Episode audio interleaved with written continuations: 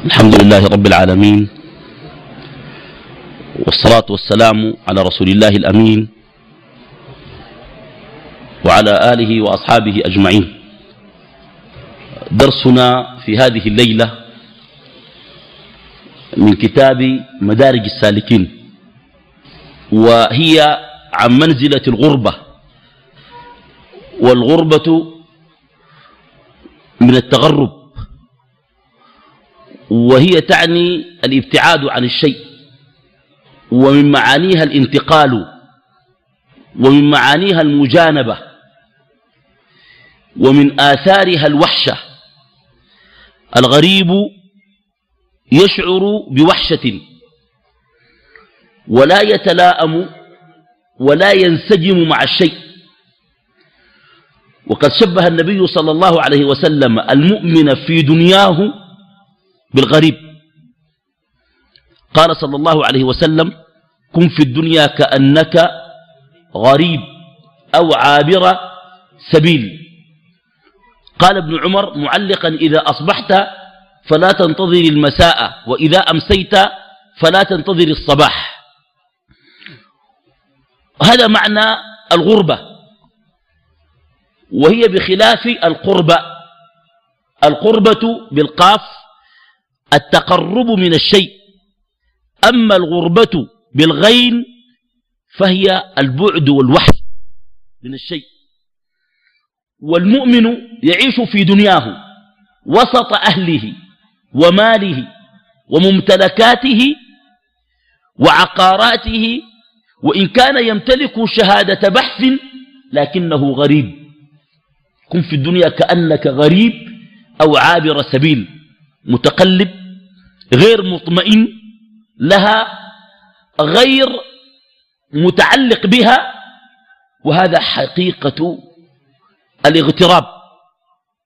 ويقال لمن فارق الوطن مغتربا من المغتربين وعندهم جهاز اسمه جهاز شؤون المغتربين الذين فارقوا أوطانهم وفارقوا ديارهم وأغلبهم للقمة العيش وقليل منهم لطلب العلم وأقل منهم يعملون في حقل الدعوة إلى الله عز وجل خارج أوطانهم. لكن الغربة هنا استدل لها الهروي بآية. علق العلامة ابن القيم قائلا واستدلاله بالآية دليل على رسوخه في مقام العلم والمعرفة.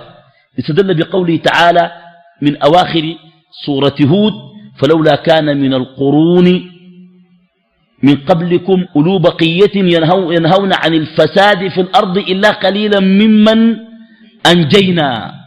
هذه الآية تدل على أن القائمين بالخير وأن المصلحين في الناس قلة.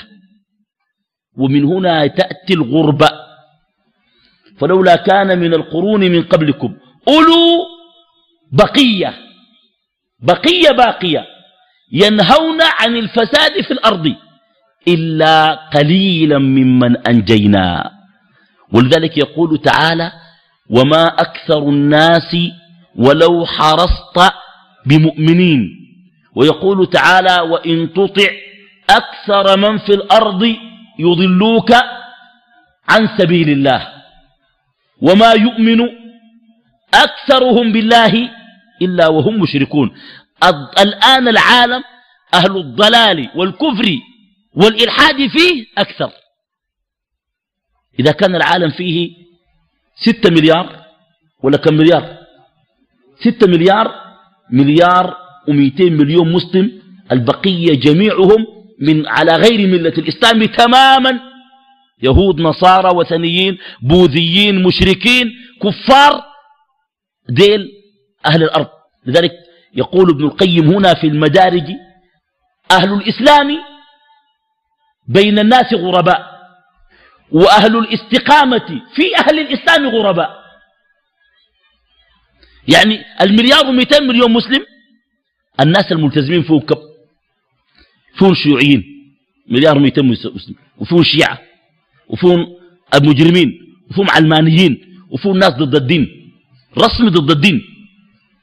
زي جمال البنا الأفتى قال مفكر إسلامي القبل تجوز بين غير المتزوجين قال. هنا إحنا المصافحة عندنا فيها كلام. تنط وديها القبل؟ أفتى قال لا بأس بتبادل القبل بين غير المتزوجين. شوف شوف شوف زيدين. ويقول لك مفكر شنو؟ مفكر إسلامي قال أخطر على الإسلام من اليهود والنصارى لأنهم يهدمون الدين من وين؟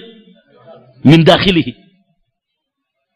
ديل شوف ديل كم وفي ناس مسلمين لا شيعة ولا شيوعيين ولا كده يصلي مرة مرة.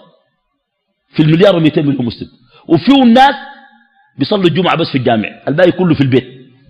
وفيه الناس بيمشوا الحفلات ويغنوا. ويحضروا الرقيص ويرقصوا مع البنات ويشربوا الشيشة في ال... في شنو؟ في الحدائق. قاعدين جوز جوز. ودير كله في المليار 200 مليون مسلم. لما تجي تشوف الملتزمين قال ابن القيم وفي أهل الاستقامة أهل العلم غرباء. إذا كان أهل الإسلام بين الناس غرباء فإن المستقيمين من أهل الإسلام بين أهل الإسلام غرباء وإن أهل العلم بين المستقيمين من أهل الإسلام غرباء. فهذه الغربة التي يعنيها. فلولا كان من القرون من قبلكم أولو بقية ينهون عن الفساد في الأرض. اللي بينهوا عن المنكر كم؟ الآن. اللي يوجه ويصلح ويقوم في الناس كم؟ قلة قلة أكثر من قلة.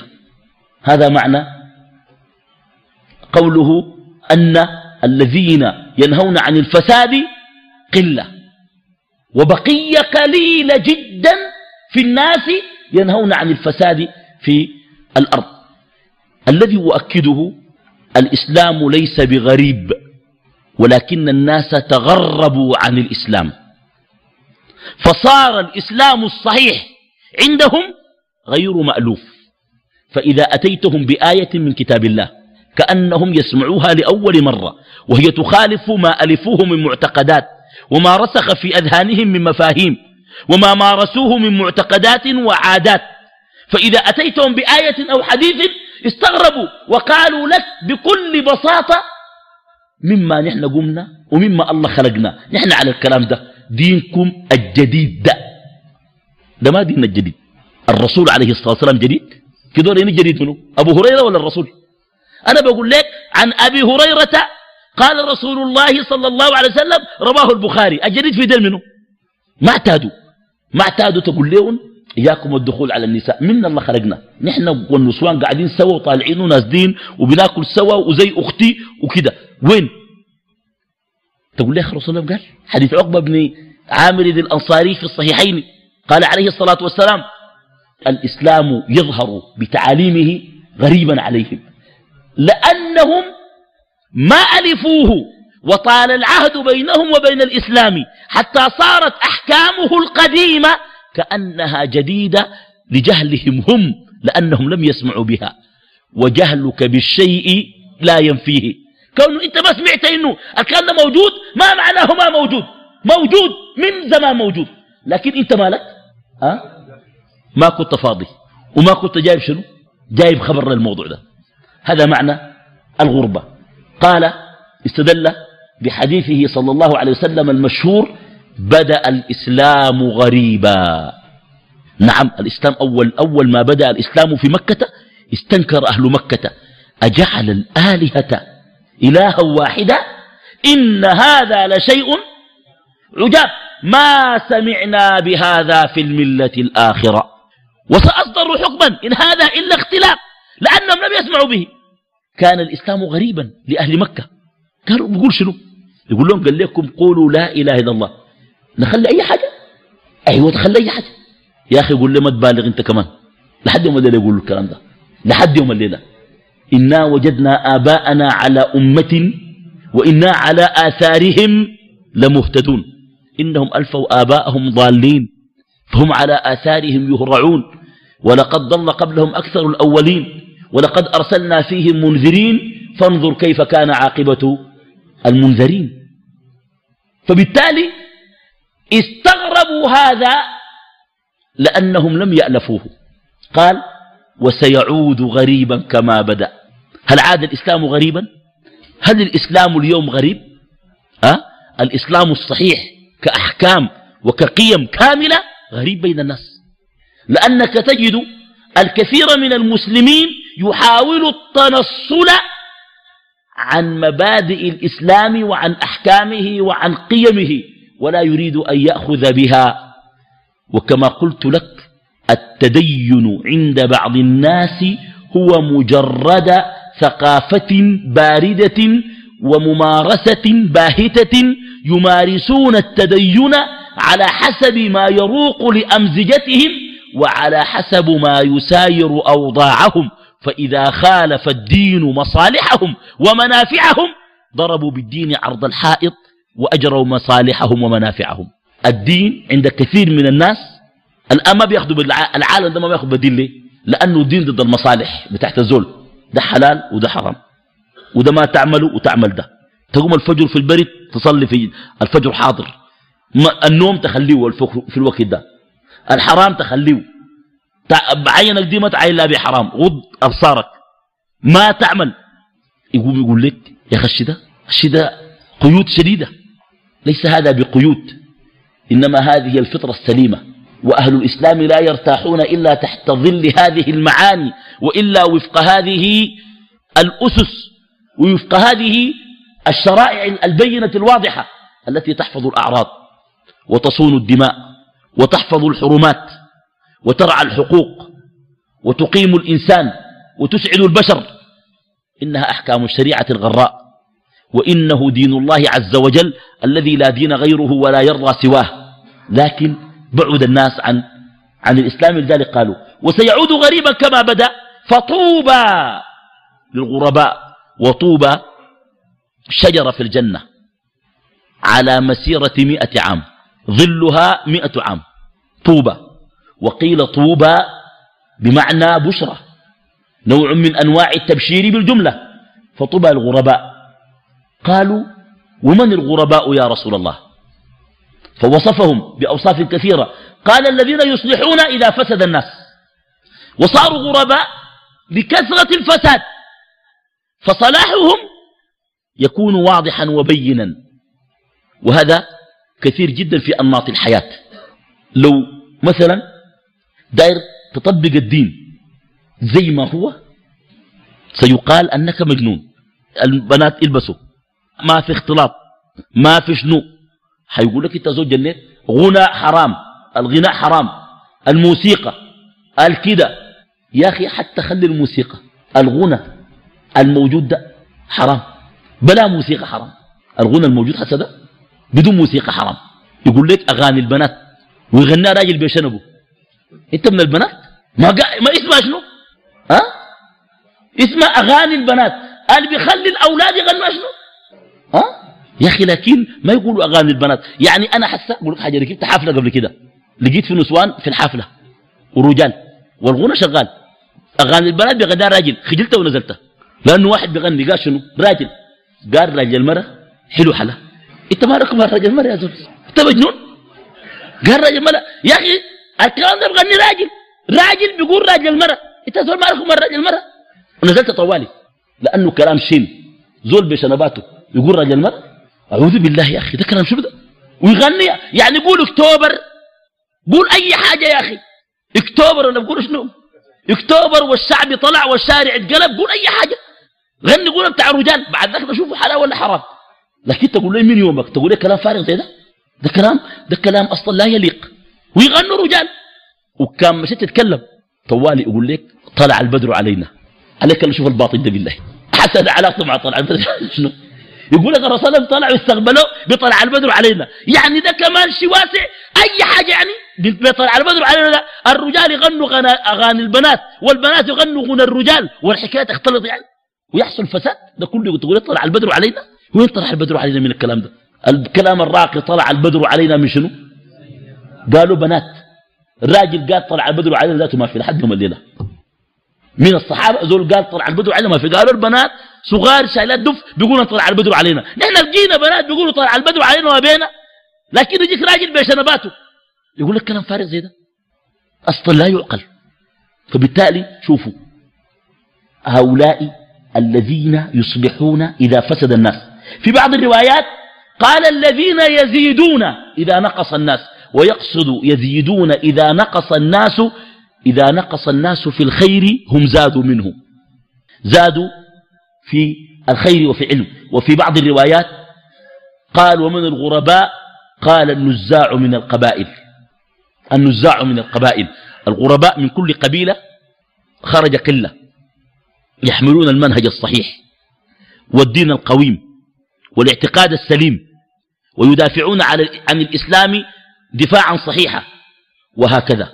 طيب ثاني في بعض الأحاديث قال أناس خير قليل في أناس شر كثير من يعصهم أكثر ممن يطيعهم. دير منه دير غرباء. يعني هذه روايات كثيرة جدا. الذين يصلحون إذا فسد الناس. الذين يزيدون إذا نقص الناس. النزاع من القبائل.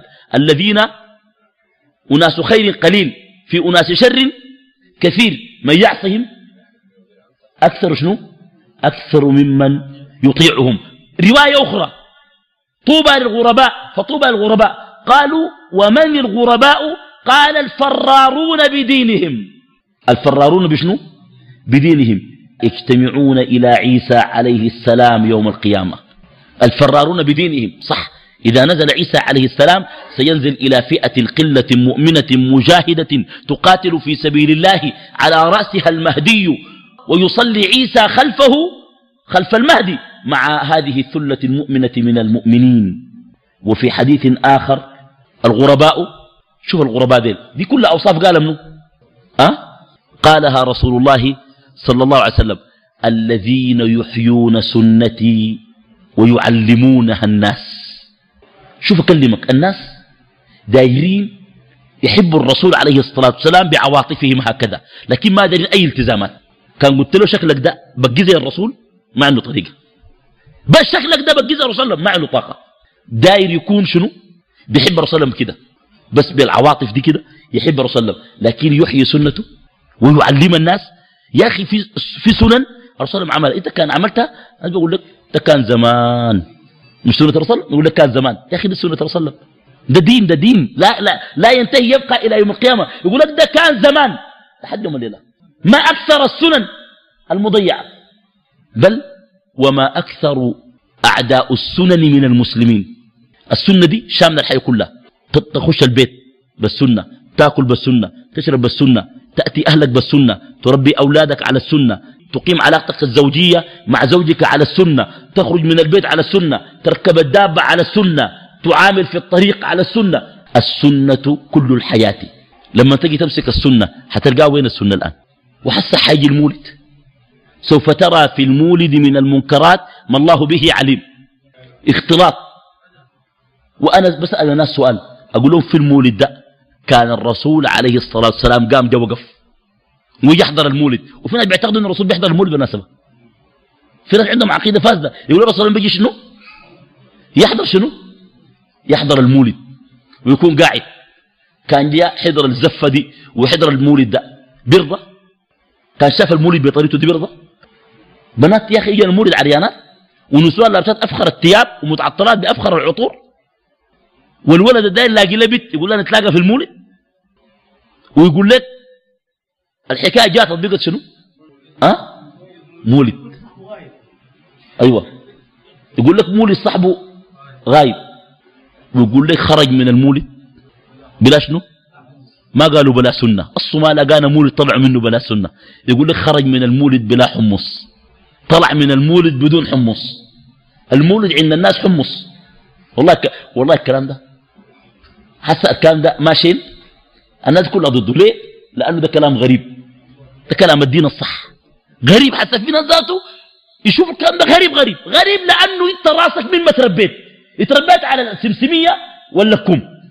دي مشكلتك. لما أجي أقول لك لكم ما في وسمسمية ما في ده تجن. إخواننا والله العظيم أكلمك العالم يحتاج إلى تصحيح. الأمة الإسلامية دايرة غربلة. تعرف غربلة؟ يهزوا الأمة دي كده يغربلوها. حتى تكون أمة قوية تواجه أعداءها وتنصر دينها. كويس وتنهض بمجتمعها وتنظر إلى مستقبلها وتواجه التحديات وتصادم الباطل. ده دي السنة. السنة مش تقلب لي في محلة في زاوية تقول دي السنة السنة تطلع الحياة دي برا. تعلم الناس الدين وتنشر الإسلام وتواجه العلمانية وترد على أهل الباطل والضلال وتنصر السنة وتعلي قيمها. دي السنة. قال الذين يحيون سنتي ويعلمونها الناس.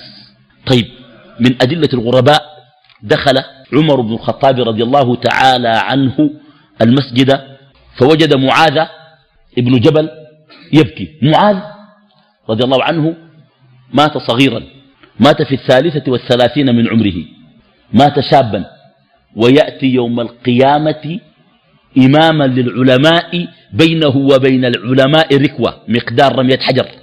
يجي يقود العلماء وبينه وبين العلماء مسافة. العلماء شفت الناس الإمام مالك والإمام أحمد والعلماء دي كلهم العلماء على مر التاريخ العلماء العلماء الجد كويس؟ يجي معاذ بن جبل يقودهم رضي الله عنه. معاذ لما أصيب في طاعون عمواس رضي الله تعالى عنه ومات شهيدا بالطاعون معاذ لكن رجل عجيب خلاص. يا إخواننا أصلا أديكم قاعدة شوفوا الكلام ده كلكم. ما تسمعوا لي هنا الدرس ساهل. انت عارف مشكلة المسلمين الان شنو؟ التطبيق. الدين ده عارفين إنه صح وعارفين السنة. نادر لكن عنده لا فلسفة. تجيب لي أي سنة من السنن؟ يطرطش لك والله أي سنة تقول الرسول كان بيعمل كده كده كده يطرطشها شوف الدين أسمعوا الكلام ده جميعكم. الدين لا يظهر إلا عند المواقف. أعيد الكلام ثاني الدين لا يظهر إلا عند شنو؟ مواقف. حس أنا وإنت ما عندنا مشاكل. بنصلي كويس وبناي لكن لما تقع عليك مصيبة بنشوف إنت عندك دينك وعندك دين ولا ما عندك دين. في زول بالجهجه قال تعالى ومن الناس من يعبد الله على حرف. إن أصابه خير اطمأن به. دار يكون عابد لما يكون ما في مشاكل. أحواله كويسة ظروفه كويسة قروشه كثيرة. يقول لي تدوني قروش أنا بكون معاكم. ما تدوني قروش أنا بس خلوني. وإن أصابته فتنة انقلب على وجهه خسر الدنيا والآخرة ذلك هو الخسران المبين. عشان كده ربنا بيجيب المصائب ليمحص ويبتلي العباد. ألف لام ميم. أحسب الناس أن يتركوا أن يقولوا آمنا وهم لا يفتنون؟ أي زول مشى في طريق الإيمان لا بد أن يفتن. بعضهم بالخير بالنعم وبعضهم بالشر والمصائب. ونبلوكم بالشر والخير فتنة وإلينا ترجعون. أن يقولوا آمنا وهم لا يفتنون؟ ولقد فتنا الذين من قبلهم. فلا يعلمن الله الذين صدقوا ولا يعلمن الكاذبين. يا سلام. معاذ من الناس الصادقين. الصدق ده بيجي عند المواقف. أم حسبتم أن تدخلوا الجنة ولما يعلم الله الذين جاهدوا منكم ويعلم الصابرين؟ لا تخش جنة بدون ما ربنا يبتليك ويمحصك. لكن الابتلاءات للناس على حسب درجاتهم. أشد الناس بلاء الأنبياء أيوب ده أبتلي ابتلاء شديد. قال عليه الصلاة والسلام والحديث في السلسلة الصحيحة إنما جاء البلاء أيوب ليلة الأربعاء أو في الأربعاء. عشان كده في السلسلة الصحيحة نهى النبي صلى الله عليه وسلم أن تحتجم في يوم الأربعاء. قال وتجنبوها الجمعة. والسبت والأربعاء والأحد تحريا. واحتجموا إما في الاثنين وإما في الثلاثاء ففيه جاء الشفاء أيوب عليه السلام. سنين أيوب في البلاء. طبعا الناس عندهم فهم. لما شافوا ابتلوا شديد قالوا ده حالته قال النبي. قالوا الله كان ما غضبان عليه ما كان عمل له كده. والله تخيل زول زول كان بتاع خمور وبسكر وكده وما مستقيم وعنده مصانع. بقى يمشي الجامع. المصنع الدهور وباع المصنع وباع أي حاجة. الناس قالوا مما مشى الجامع أمور الدهورت والله العظيم فهموا. أي زول يجوا بلاء يقول لك ده شنو؟ الله شنو؟ الله غضبان عليه. يا أخي هذا هذا ليس صحيح. فأصلا شوفوا تريد أن تكون مستقيم وصادق ودين قوي؟ لا نستطيع أن نميز بين الناس إلا عند المحكات العملية. تحصل محكات شوف بعد ذاك الدين قوي والدين الآن كلنا ديننا كويس لأنه ما في مشكلة. مرتاحين ماكلين شاربين راكبين عربات مظللة كويس مكيفة أمورنا تمام أحوالنا تمام كويس وكده نسأل الله يحفظ نعمة ويديم علينا هذه شنو؟ هذه النعم وأن لا يبتلينا وأن يعافينا. أيوة. لكن التدين لا يظهر إلا عند المحكات العملية. الآن الناس زي ما قلت لك دايرين دين ما فوقوا مشاكل. معاذ قال شنو؟ معاذ رضي الله عنه لما سمع أن الطاعون شهادة قال اللهم اجعل لآل معاذ منه النصيب الأوفى مات جميع أبناؤه في الطاعون. أولاده الجد ماتوا. والله أنت كانوا تسمعوا قاعد في محلك ده بتقول يعني شنو؟ أنت والله ولد واحد تتحمل فيه. نسأل الله يحفظ أولادنا وأولادكم. لكن ده أولاده جد ماتوا في الطاعون. فضل فد ولد. قام جاء الطاعون هو ذاته. لمن؟ لمعاذ. في آخر اللحظات دموع جرت. قال له ولده الحق من ربك فلا تكونن من الممترين. قال له شنو؟ الحق شنو؟ من ربك. فلا تكونن من شنو؟ فلا تكونن من الممترين. يا سلام يا أخي. كان الله اداك ولد يثبتك؟ دي نعمة كبيرة خلاص. ولدك ثبتك قال لي يا أبي الحق من ربك. فلا تكونن من الممترين. من الشاكين والمتقلبين. أثبت. طوالي ثبت. ربنا ثبته بولده حتى لقي الله. يا سلام يا أخي. والله العظيم يعني الدين ده بينفع صاحبه شديد. بينفعك. وأشوف أنا أنا حجيب لك أشياء هنا بتخلي الإنسان يعيش غريب فعلا. أصلا شوف الدنيا ليست بدار مقام. الدنيا يا إخواننا هل الدنيا محل بتاعت مقام؟ ها؟ ما الدنيا محل بتاعت راحة؟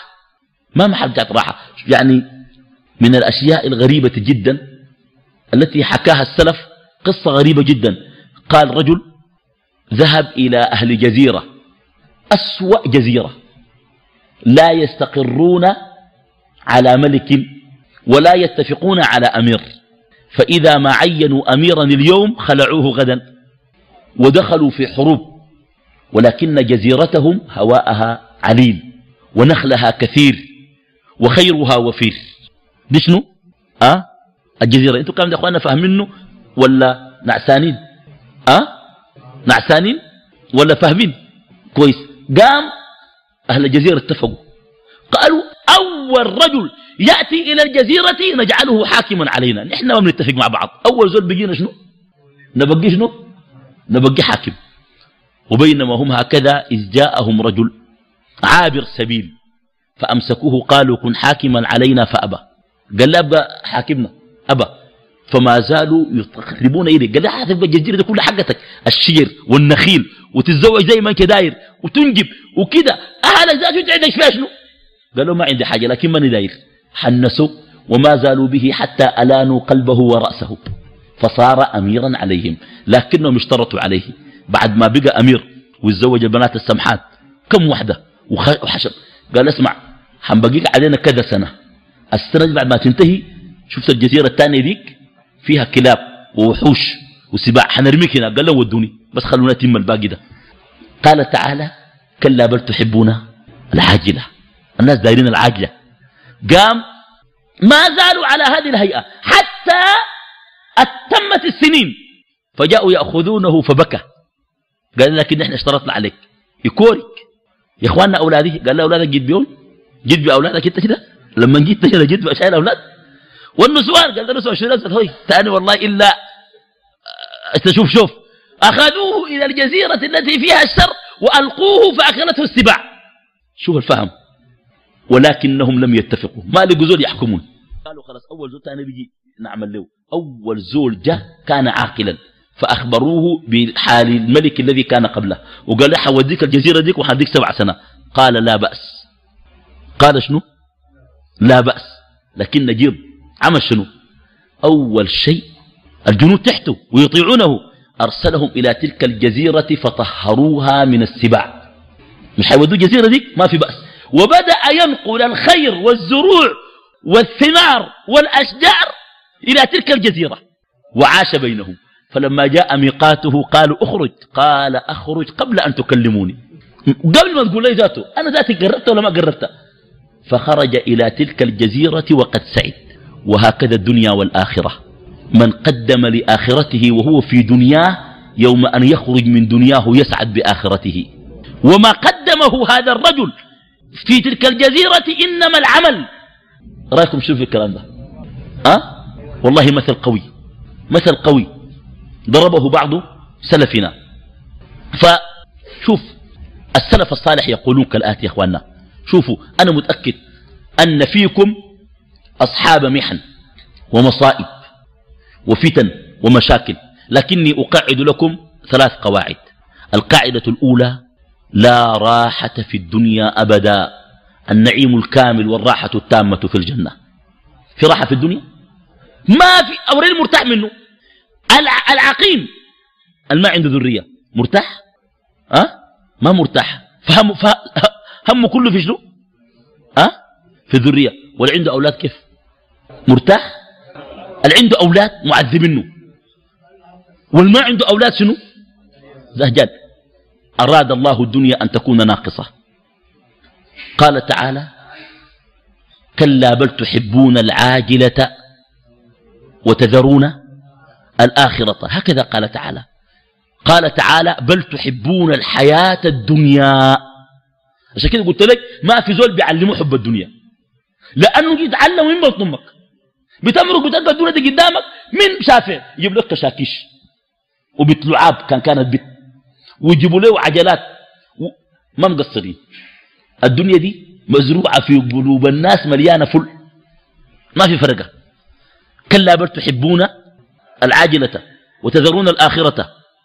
و وللآخرة خير لك من الأولى. ده تطمين. عشان تعرف القاعدة الأولى أنه لا راحة في شنو؟ أه؟ في الدنيا. المرتاح منه. والله ما في راحة إلا في الجنة. دي القاعدة الأولى. القاعدة الثانية لو أن الله أصابك بمصيبة انظر إلى دينك في المصيبة. فإذا سلم دينك فأنت سالم. وإذا نقص دينك فأنت ناقص. أي حاجة خارج الدين تحمد الله عليها. كان ممكن ترتد. كان ممكن تكون مجوسي. كان ممكن تكون يهودي. كان ممكن تكون ضال. المصيبة كان مرقت بقت في الحديد في العربات في الذرية. تحمد الله. ده شنو؟ دي أهم نقطة. القاعدة الثالثة حتى في المصيبة في الدنيا انظر إلى الذي أبقاه لك وإلى الذي تركه لك.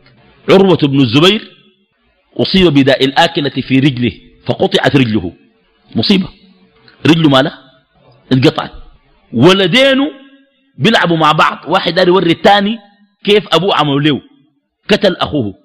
قتل أخوه وهو لسه ما فاق لما انفتح عينه قالوا له أحسن الله عزاءك في رجلك وأحسن الله عزاءك في ولدك. قال الحمد لله. كان عندي رجلان. أخذ رجل والحمد لله الذي أبقى الثانية. تفكر إنه كان ممكن ينقطع عن الاثنين. حمد الله على إنه قطعت شنو؟ واحدة ولذلك حمد الله. وقال كان عندي ثلاثة من الأبناء. أخذ الله واحدا وأبقى اثنان فالحمد لله الذي أبقاهما. بعين الله من المنطلق ده. فلذلك علينا أن ننظر إلى أمورنا من هذا شنو؟ من هذا المنطلق. فدخل عمر المسجد فوجد معاذا جالسا إلى بيت رسول الله صلى الله عليه وسلم أو مست... إلى, إلى بالقرب من الحجرات يبكي.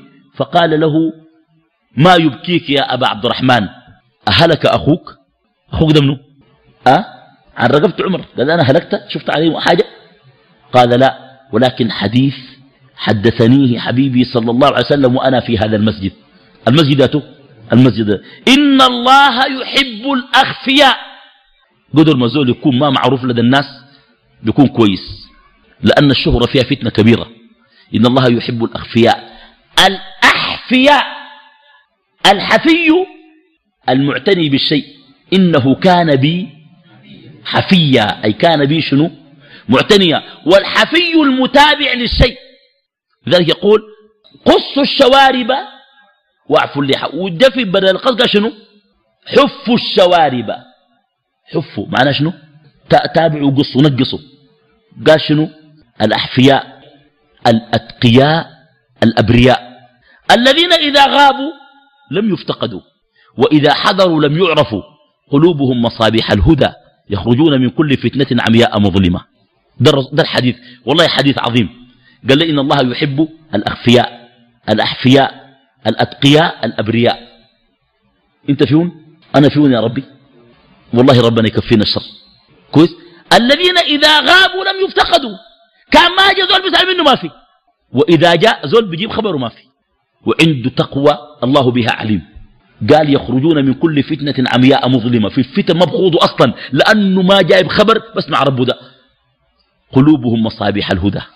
يا سلام في ناس على درجة عالية. طيب طيب قلنا بأن موسى عليه السلام خرج هاربا من فرعون وقومه وانتهى إلى مدين. وحاله لما وصل مدين كان على حال من الضعف.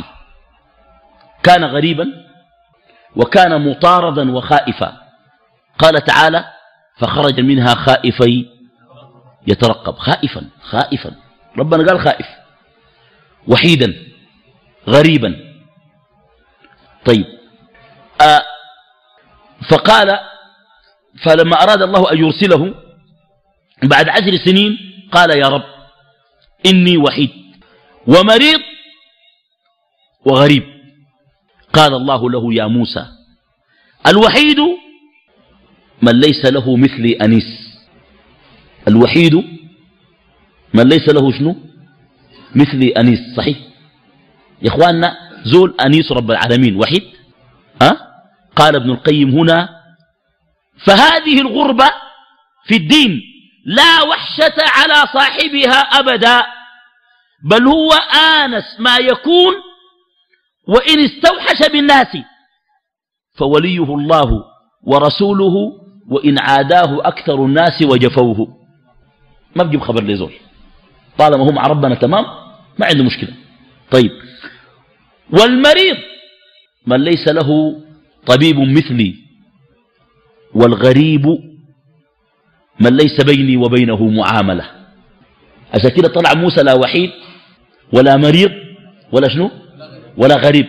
الغريب من ليس بينه وبين الله معاملة. كل من بينه من ليس بينه وبين الله معاملة وإن كان يعامل الخلق جميعا فهو غريب. غريب روحه في داخله وتجده قلق ومضطرب شديد. صح ولا ما صح؟ لأنه ليس بينه وبين الله شنو؟ أه؟ ليس بينه وبين الله معاملة. ليس الغريب غريب الشام واليمن.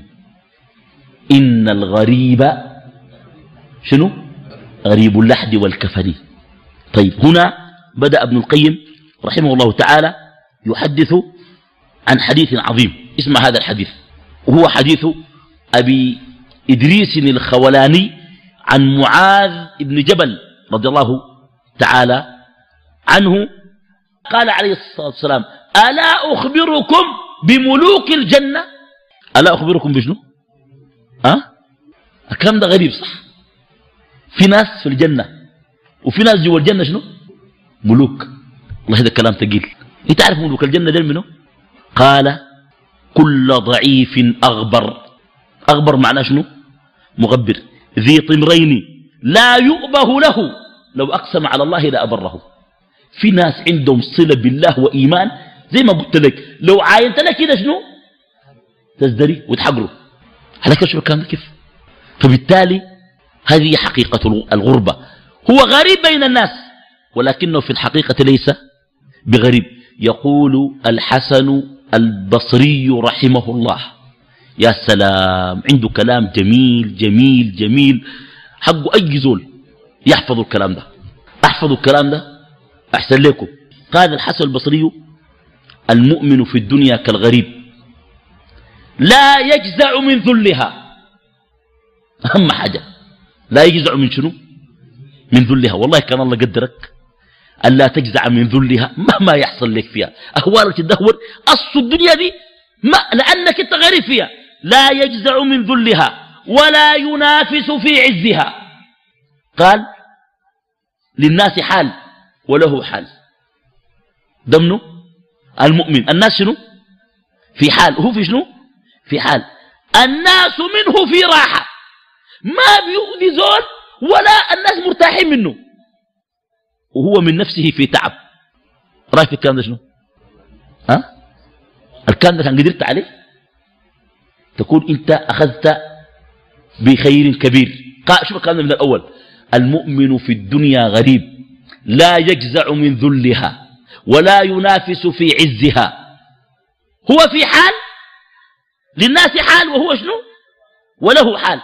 الناس منه في راحة وهو من نفسه في تعب تعبان يجتهد هنا ويقوم هنا ويعمل هنا وتعبان متعب روحه دي في الله شديد. والناس مريحهم منه راحة شديدة. نحن بنعمل شنو؟ مريحين رقبتنا لا صلاة ولا تعب تقيل ولا قيام ولا كده. ومتعبين منه؟ فلان جه فلان عرس فلان طلق فلان سوى فلان عمل. تباركم هالو يا أخي. ها؟ وفلان دبل وفلان عرس الثالثة. وفلان مشى سافر وفلان عمل وفلان باع وفلان اشترى. ما لكم هذا الناس يا أخي؟ قال الناس منه في شنو؟ في راحة وهو من نفسه في تعب. طيب أورد ابن القيم حديثا عظيما من أحاديث الغرباء.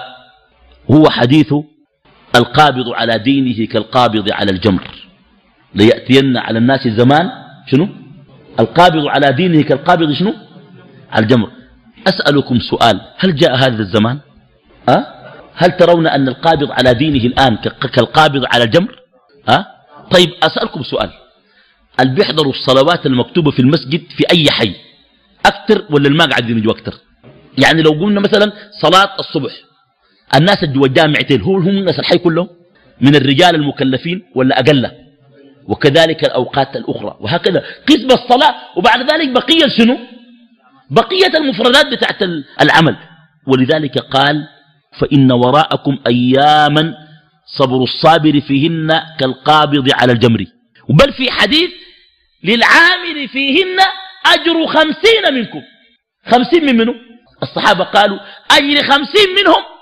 قال لا بل أجر خمسين منكم إنكم تجدون على الخير أعوانا ولا يجدون على الخير أعوانا.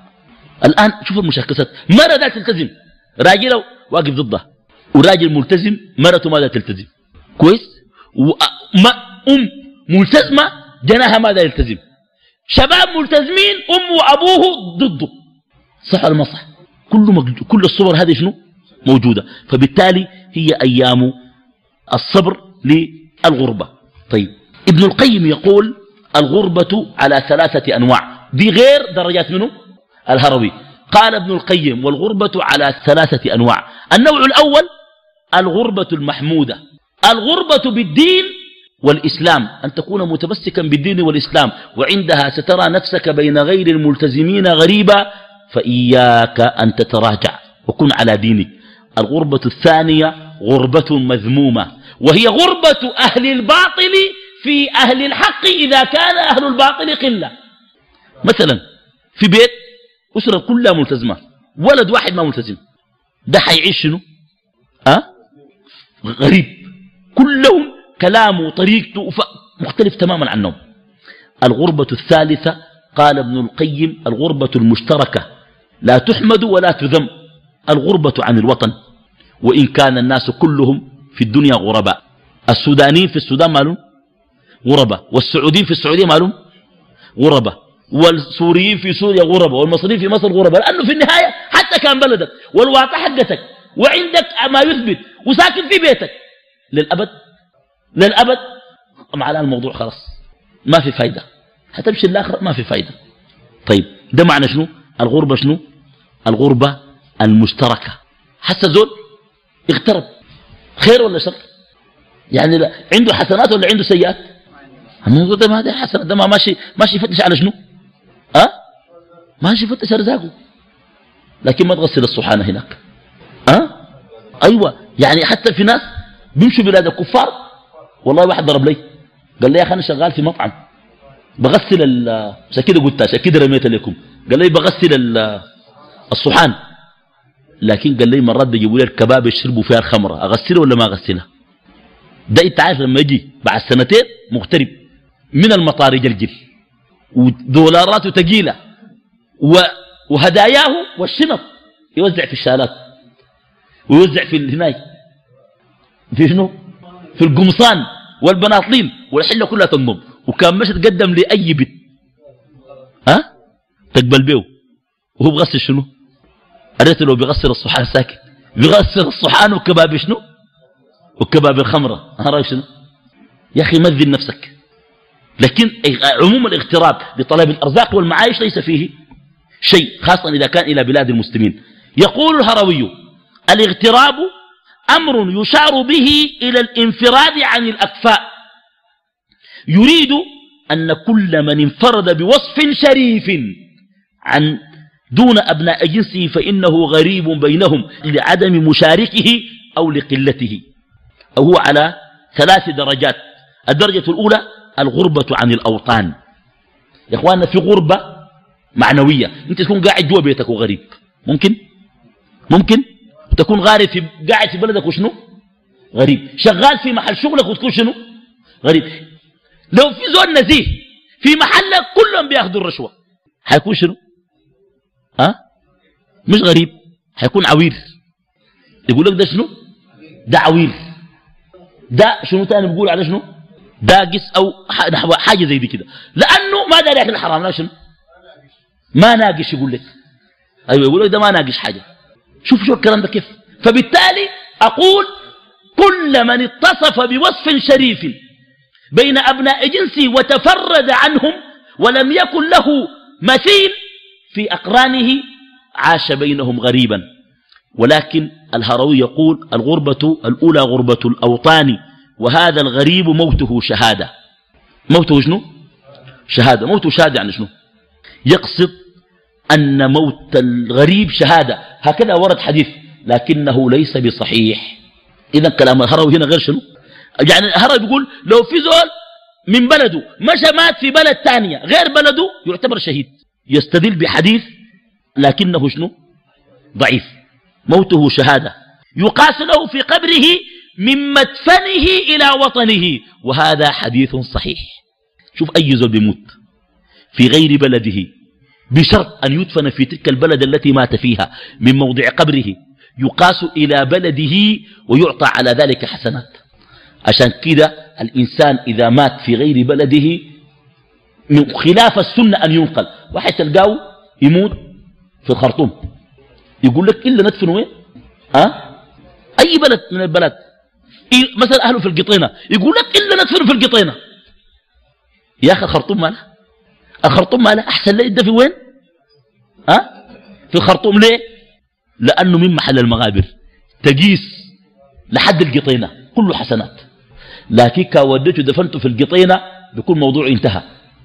قال ذلك النبي عليه الصلاة والسلام في جنازة شاب من الأنصار دفن في البقيع. قال يا ليته مات في غير مول... هذا هذا مولده وطنه؟ قالوا نعم. قال يا ليته مات في غير موطنه يقاس له من قبره ومدفنه إلى وطنه حسنات. الزول لو مات في أمريكا كيف؟ والله أنا بعرف زول من أخواننا. كان مريض ودوا أمريكا. كتب وصية عديل. قال أنا كان مت ما ينقلوني يدفنون في أمريكا دي. وهو جهة الجزيرة. من أمريكا يقيسوا له إن شاء الله. لحد بلده هناك يقيسوا له. مش عيان. وأوصى. ونحن صلينا عليه صلاة الغايب. لأنه توقعنا تكون أمريكا شنو؟ في أمريكا ما صلى وزول مات في الأردن. أحسن يجيبوا ولا أحسن يدفنوا في الأردن هناك. أه؟ الناس بيجيبوا بيجيبوا في صندوق. ومع إنه ما بشوفوا اللي بيجي في صندوق ده بيتفتح الصندوق ولا كيف؟ بتشوف الصندوق صح؟ اللي بيندفن بيجيبوا ده بيجيبوا بيه بيه خشبه ده. طيب انت وقت خشب ليه خشب؟ خليه خير يندفن هناك. صح ولا ما صح؟ لكن دي العواطف. العواطف يقول لك إلا يندفن مع أهله. يعني داري يسوي له شنو أهله؟ يقول لك يندفن مع شنو؟ مع أهله. يا أخي داري يدافع عنه مع الملائكة؟ داري أهله داري يسوي له شنو؟ خليه يندفن محل ما شنو؟ محل ما مات. فقال ويقاس له في قبره من مثله. ويجمع يوم القيامة إلى عيسى عليه السلام. وقد مر علينا الحديث. الدرجة الثانية. من درجات شنو؟ أه؟ غربة الحال. دي غربة الوطن. قال ابن القيم الحال ما قام به من وصف من التمسك بالدين والسنة. طيب شوف الغربة دي كيف؟ قال وهذا من الغرباء الذين طوبى لهم وهو رجل صالح في زمان فاسد ده غريب. بين قوم في زمان فاسد بين قوم فاسدين أو عالم بين قوم جاهلين أو صديق بين قوم منافقين. الكلام ده صحيح ولا ما صحيح؟ أظن كلام هذا اللي شرح صح؟ يا إخوان أنتوا معي أه؟ الكلام ده واضح يا إخوان قال غربة حال غربة وطن. دي غربة حسية. لكن دي غربة شنو؟ معنوية. قاعد وسط الناس وبياكل وبيشرب معه أي حاجة. لكنه غريب. أحواله وصفاته مستقيمة. وهم على غير ذلك.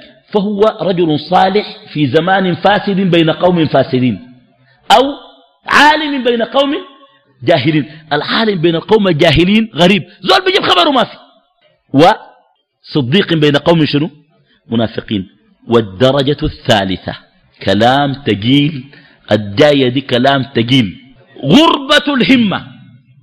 دي غربة شنو؟ همة. وهي غربة طلب الحق. وهي غربة العارف. لأن العارف في شاهده غريب ومصحوبه في شاهده غريب. وموجوده لا يحمله علم أو يظهره وجه أو يقوم به رسم أو تطيقه إشارة أو يشمله اسم غريب فغربة العارف غربة الغربة لأنه غريب الدنيا والآخرة. ده كلام منه الهروي. الشرح. ده الأول غربة بالبدن. صح؟ غربة الوطن ده بيشنو بالبدن. اخواننا زول حسن لو مشى الخليج. اغترب. مشى أي محل. مشى لبنان مشى سوريا مشى ليبيا. قالوا مغترب. بيكون مغترب بشنو؟ ببدنه. طيب. الثاني الصنف الثاني مغترب بأفعاله. صالح في زمان شنو؟ فاسد عالم بين قوم شنو؟ صديق بين قوم منافقين. طيب. لكن هذا غربة عالية جدا لأنها غربة الهمة. بمعنى بين قوم صالحين غريب بين قوم صالحين. همه يختلف عن هم بقية الناس. في بعض الناس همهم عالي شديد وبعض الناس همهم شنو؟ بسيط شديد. وأعطيك مثال أبو الحسن الزاهد رحمه الله تعالى جاء به أحمد بن طولون. طولون ده حاكم ظالم. جاء به وأراد أن يقتله لأنه نصحه. أبو الحسن ده جاء قال لي أخي أنت تقتل الدماء وتزهق الأنفس اتق الله في الناس وكذا. قام قال لي أنت يعني أشجع الناس؟ فجاء به وأخذه وأراد أن يقتله شر قتلة. جوع له الأسد. عنده أسد جوعه أكل مادة نهائي. الأسد ده بقى ماله؟ جعان جوع شديد يكورك بأعلى حسه. ثم أطلق الأسد على أبي الحسن الزاهد وهو في قيده. مربط بالحديد. عشان ما يجري. جاء الأسد وطأطأ رأسه وجعل يهز ذيله كالكلب لأبي الحسن الزاهد. الناس استغربوا. طبعا هو ذا الكلام ده شافه بعينه. قبل كده ما حصل. أظنه في فيلم هندي ما ما بكون حصل. مش كده؟ يعني ما ما ما ممكن في كلام زي ده حصل. يعني أصله ما شاف قبل كده ولا سمع. ده كلام عالي شديد. فقام جاءه وأطلق سراحه وقبل رأسه. قال ولكن فيما كنت تفكر والأسد قد أقبل عليك. قال كنت متوضئا. أفكر هل لعاب الأسد طاهر أم نجس؟ ينقض الوضوء أم لا؟ ده هم شنو؟ هم شنو؟ براو فهموا براو. كويس؟ ده تجاوز هم الناس إلى هم بعيد. دي غربة غربة عارف قال عنده شاهد قال. لأن العارف في شاهده غريب. شاهد العارف قربه من الله وأنسه به وشدة شوقه إلى لقائه وفرحه بذلك. فهذا شاهده في سره وقلبه. يعني شاهد العارف في قلب العارف أنسه بالله ولذة ذلك في صدره هذا أعظم شاهد للعارف على غربته. يا سلام ده كلام عجيب. قال وله شاهد في قلوب الصادقين. يصدق هذا الشاهد. فإن قلوب الصادقين لا تشهد بالزور البتة. بمعنى الصادق الصادقين بيحسوا به. إحساس الصادقين بصدقه دليل على صدقه. يا أخوانا الكلام ده واضح ولا واضح؟ أه؟ واضح ولا واضح مثلا أنت لو قاعد في الجامع ده وقام واحد يشحت بعد الصلاة وحكى قصته أنت بتاع لك كده بيجيك طوالي انطباع أولي قلبك لازم يقول لك يا يقول لك ده زول بيستاهل وبيستحق يا بتقول ده شنو أه؟ بتقول ده مستهبل ده شاهد بتاع قلب لكن لا تحكم عليه لو قلبك قال لك زول ده ماله أه؟ مستهبل وكذاب وكلامه ده ما صحيح ما تقول أنت كذاب وما تتكلم بالكلام ده. ما تديه أطلع امشي. الدار يديه شنو؟ يديه لكن لا بد يقوم في قلبك شاهد. لو جاء واحد يتكلم في الدين في الجامع ده وقف. قال الحمد لله والصلاة والسلام على رسول الله وبدأ يتكلم. أنت بتكون قاعد وعندك قلبك بيقول لك إنه زود ده إما صادق في كلامه اللي بيقوله وأنت بتتأثر. وإما قلبك بيقول لك شنو؟ ما صادق. وممكن يكون قلبك كذاب. ممكن يكون هو صادق وأنت تقول ما صادق. لكن في النهاية ده شاهد شنو؟ قام في شنو؟ في قلبك. يا سلام. قال نجيب كلام الهرم من الأول. مصحوب في شاهده غريب. والمقصود قال وموجوده لا يحمله علم. لا يحمله علم دي فيها إشكال. ابن القيم يقول لا بد أن يحمله علم. لكن قال أو يظهره وجد. الوجد الشيء الذي يظهر نتيجة الحب. هذا الغربة لا تظهر. يعني الغريب لا تظهره هذه الأشياء لتعلق همته بالله. ولو أنها أظهرته لما كان شنو؟ غريبا. لأن الغربة عكس شنو؟ عكس الظهور. الزول لو ظهر بيكون غريب؟ لو بقى أحواله كويسة ده غريب؟ ليس بغريب. طيب لكن اسمع إلى هذا الكلام الذي ختم به ابن القيم رحمه الله تعالى المنزلة. فغربة العارف غربة الغربة. طيب كيف قال غربة الغربة؟ أسمع كم ده. الصالحون غرباء في الناس. الصالحون شنو؟ أه؟ غرباء في شنو؟ في الناس. والزاهدون غرباء في الصالحين. صح؟ الصالحين غرباء في الناس الفاسدين. لكن الصالحين دي ذاتهم. الزهاد معلوم والعارفون غرباء في الزاهدين. باسمها غربة شنو؟ غربة الغربة. هذا مقصود العلامة ابن القيم رحمه الله تعالى. لكن يقول شنو؟ قال هذا النوع غربته مغترب بهمته يعني طموحه مختلف. مثلا أديك مثال. لما الناس اجوا آه يتخرجوا من الجامعة بده زور شنو؟ أه بده زور شهادة. نجح ادو شهادة. فيها شنو؟ درجاته كده والجامعة والتقدير. بدوك ليه؟ المؤمن الغريب يقرأ الجامعة ويقرأ تمام ويجي الأول. ويمشي يستلم الشهادة. لكن يوم استلام الشهادة أي زول بيفهمه بيكون ناس فرحانين. هو ذاته يكون فرحان ما عنده مشكلة. لكن غربته بتجي وين؟ بيتذكر فأما من أوتي كتابه بيمينه فيقول هاؤم اقرءوا كتابي. إني ظننت أني ملاق حسابي. فهو في عيشة راضية في جنة عالية قطوفها دانية. بيتذكر الشهادة الثانية ديك. عشان كده بيستلم دي ولكن همته مع شنو؟ أه؟ مع الثانية دي. في ناس يمشي يستلموا شهادات ويبروزوها ويقول لك أنا خرجت ويعمل حفلة ويحضر الناس. طيب ها؟ ودي كيف؟ في شهادة ولا ما في شهادة؟ في شهادة ولا ما في شهادة؟ في تخريج ولا ما في؟ نفس الشهادة بديت تستلمها. دي فيها درجاتك وأعمالك صح؟ نجاحك. ديك برضو فيها. وكل إنسان ألزمناه طائره في عنقه ونخرجه له يوم القيامة كتابا يلقاه. منشورا اقرأ كتابك. كفى بنفسك اليوم عليك حسيبا. شفت الفهم؟ وهكذا. المؤمن همه يختلف عن هم أبناء الدنيا. لذلك يقول أبناء الدنيا لا يعرفونه لأنه ليس منهم. وأهل الآخرة الزهاد العباد لا يعرفونه لأن همته فوق همتهم. هم شوف الكلام الراقدة. همتهم متعلقة بالعبادة والعارف قام بالعبادة وهمته متعلقة بالمعبود. يا اخوانا فرق ولا ما فرق؟ فرق ولا ما فرق؟ أنتوا الكلام ده فاهمينه ولا ما فاهمينه؟ أيوه في ناس بيعبدوا بيعبدوا بس همه إنه يعبد. وفي واحد العبادة اللي قال الله بيعملها لكن همه ما مع العبادة. همه مع منه مع المعمود ديل غربة الغربة. هؤلاء هم شنو؟